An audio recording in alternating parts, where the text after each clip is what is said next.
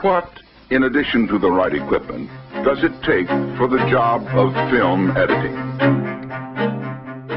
Welcome to the Cutting Room, the official podcast of AOTG.com. I'm your host, Gordon Burkell, and this episode I'm going to be interviewing Christopher Peterson. Christopher is the editor of Impeachment, American Crime Story, the third season of Ryan Murphy's anthology series. I highly recommend you check it out. It's currently airing on FX. But with all that said, let's jump into my interview with Christopher Peterson. I guess my first question would be um, how did you get involved with the show? I had watched American Crime Story, the O.J. Simpson season uh, years ago, and I loved it. And I was like, God, I got to work for Ryan Murphy. I really love what he's doing. At a kind of a random event, I had met one of the heads of post for Fox, and I said, "Is there any way you could get me in with the Ryan Murphy crew? I'd love to, mm-hmm. you know, get on get on the show." And he said, "Sure." So I ended up meeting with them and ended up working on this is my fourth series with them. Mm-hmm. I did 911 then I worked on American Horror Story. Then I worked on The Politician. And then finally, I got to work on the series that I had been waiting for to kind of come back around, mm-hmm. which was the third season uh, Impeachment for Crime Story. So I've kind of got to finally work on the series that I like, I've been wanting to work on for five years, which is great. Now, you worked on Horror Story. Which season was it? Let's see what number it was. There's so, there's so many now. It's uh, kind of amazing the reason I bring it up is that like I'm watching all of his stuff. I've watched the first three or four seasons of America, and then I, I can't because it's just too creepy and disturbing. And so I'm like, and, and it's frustrating because like it's so good. It's just it's so well put together. I, I worked on Apocalypse, which I think is. I'm so sorry. I think it was season eight. Yeah. Season eight? Now they're on ten, going on eleven, I believe it wasn't really part of my plan. It just ended up kind of working out that way. And certain seasons I've been like massive fans of. And so I was like, hey, this would be cool to work on. It was a great season. I got to work with Sarah Paulson as a director, which was mm-hmm. cool. She was both in the series and and I got to sort of see her her method about how how she even handles directing herself and editing herself, which was cool. It was great. What was it that attracted you to American Crime Story originally? My background is in documentary. Mm-hmm. So I kind of love when I get to melt the two worlds together, where I, I, get to to do sort of real stories, but done in a sort of narrative, scripted, acted way. So I, I tend to be drawn to those kinds of projects um, I, I, get to cut a lot of different things, but when I do get to, to do that, I'm I'm super psyched. Did you utilize your documentary skills in this? Definitely. I mean, for, first off, we had, especially in the second episode, I edited the the assassination of Monica Lewinsky. There are a ton of news clips. There's a ton of sort of famous sort of moments in history in the episode including the famous Clinton deposition, where he kind of lies his way through it. there is the I did not have sexual relations with that woman yeah. moment. Tons of moments that were, were real moments. So it was nice. I got to go and sort of look at the real material that mm-hmm. existed and sort of try to to make sure that we were representing it in in the right way. It was pretty cool to sort of take real events and find kind of a new lens to look at it. Um, that we got to take these moments, but but really break it down and look at the the emotional aspects of it, how it affected uh, Monica Lewinsky, how it affected Linda Tripp, and kind of focus more on that as as opposed to the sort of filmed event as it existed. If I'm not mistaken, Monica Lewinsky is one of the executive producers. Correct. How did that impact you guys in the edit suite in terms of keeping it authentic and realistic to what occurred? Monica Lewinsky's involvement in the process was a bit more on the scripted side, mm-hmm. and, and mainly she was hands off, but I think it was just about tweaking moments to make sure that they sort of fell into line with the reality. And in editorial, we we didn't really get a lot of notes from her. They were just tiny tweaks to again to make sure that it was sort of historically accurate. But for the most part, she was hands off and let us do our thing. What would you say is one of the more challenging scenes that you had to tackle in this particular episode that just aired this past week? The interesting thing is the episode has a ton of scenes in it. And it's almost like it, it, there's sections of the of the episode that are, are, sort of fragments of scenes that they don't have kind of a clean beginning, middle, and end. It was kind of about putting those scenes together as sort of sequences and think of that more as a beginning, middle, and end as opposed to individual scenes.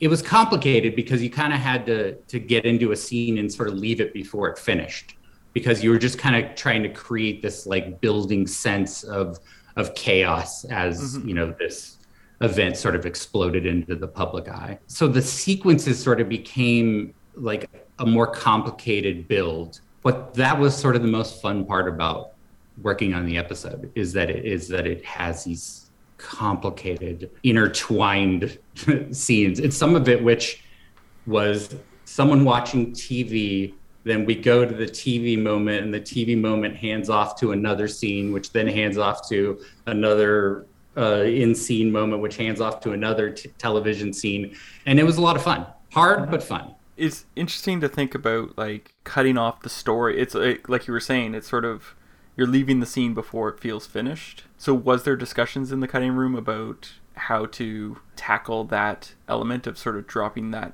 storyline to jump to the other one? It was constructed in a way that it in the script phase that we we knew they weren't going to feel like sort of completed scenes. Mm-hmm. But we chose in editorial to even you know get in even deeper into the scene or cut off even earlier again to keep the momentum going because really the goal of the episode was to was to feel sort of exhausted hmm.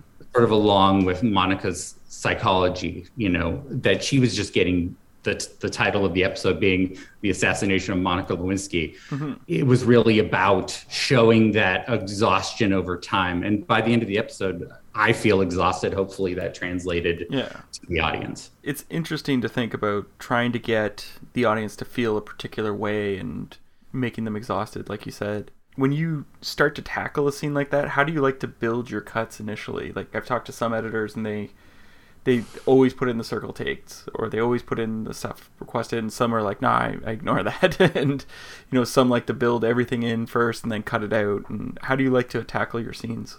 For me i tend to go through everything. I look at the the circle takes just to kind of get an idea of, of where the director was was leaning. And sometimes those are the takes. And sometimes you have to dig into the other ones and kind of sculpt the performance. Mm-hmm but I I tend I sort of think of myself as a sculptor. I tend to kind of take all the footage and sort of carve pieces out of it slowly. Like I start throwing chunks of it out and kind of mm-hmm. keep the things I like. You know, some editors will go straight for the the pieces. They go through the takes and pick the pieces that they like and dro- drop that in and build it from there. I kind of slowly whittle. Then I, I tend to walk away, think about it for a while, come back to it, throw a few more pieces out and cut it down to the, the, the essence of what it is. And it, it, sort of tends to, I feel like it tells me how to cut. The, the footage starts to talk to me in that way. And, and I kind of start seeing how the puzzle's going to come together. But I feel like the more time I have allowing me to think away from the computer, you know, walking my dog, driving in the car, I feel like I, I can really start building building what I want. Well, it's interesting because that sounds like a very documentary way to approach it, right? Like, I don't know exactly where I'm going to go with this. I'm going to put everything in and chip away at it. it. It is a bit, it, I think it does come from my documentary background for mm-hmm. sure. I also just like to make sure to sort of stay creatively fresh. Mm-hmm. And I think I, I work it till I feel kind of a little spent creatively, and that's mm-hmm. and that's when I walk away. And that way, I come back and I fresh, and I'm going to to have something to bring to it. I, I try not to sort of force myself to finish things that I'm I'm not feeling it at the moment. Um, I, I'd I'd rather come back fresh. Only when you know deadlines are tight do I go, Chris. You just sometimes you got to just get in there and like get it get it done. But I try to minimize that yeah. as much as possible. When you're working with someone like Ryan Murphy or Ryan Murphy's team, how do you get on the same page with the showrunner, the directors, and what have you? This is my fourth series with Ryan Murphy. So, you know, I've worked a lot with Alexis Martin Woodall, who's who's the executive producer on, on Ryan Ryan's one of the executive producers on Ryan's projects. You know, she has a really great sense. She works with all of the all of the cuts that go through Ryan Murphy, and I feel like I've sort of learned, you know, her thoughts and learned R- Ryan's thoughts after working with them for so many years. And I feel like now I, I can kind of see how they like to approach things and and synthesize that in, in into the style that they're looking for. Luckily, I was a fan of the other two seasons of American Crime Story, so it fairly simple to see kind of the threads through the seasons. I have one last question that I like to ask everyone I interview. What would you say is your favorite guilty pleasure film to watch? I think I probably always go to Jaws. Oh yeah, that's a good one. Just the first one, right? Not two, three, four. I watched all of them and Yeah. loved them all only because it's I just happen to to love the the, the genre. Mm-hmm. But the first Jaws is just pure perfection as far as I'm concerned. The directing, the writing, the editing, the use of it's a horror film, but its use of comedy is amazing. Its use of mise en scène is some of the scenes are several minutes long with no cuts yeah. to have that kind of discipline as the director and editor on a project like that is is just is so cool. It's also changed so much that I feel like if you tried to hold on a shot that long, someone would, in you know, producers or directors would be like, "Wait, wait, why haven't you cut?" Yep, absolutely. Well, thank you so much for letting me interview today. Of course, of course. So that was my interview with Christopher. I'd like to thank him for allowing me to interview him. I'd also like to thank FX for setting this up. I'm your host, Gordon Burkell. Thanks for listening.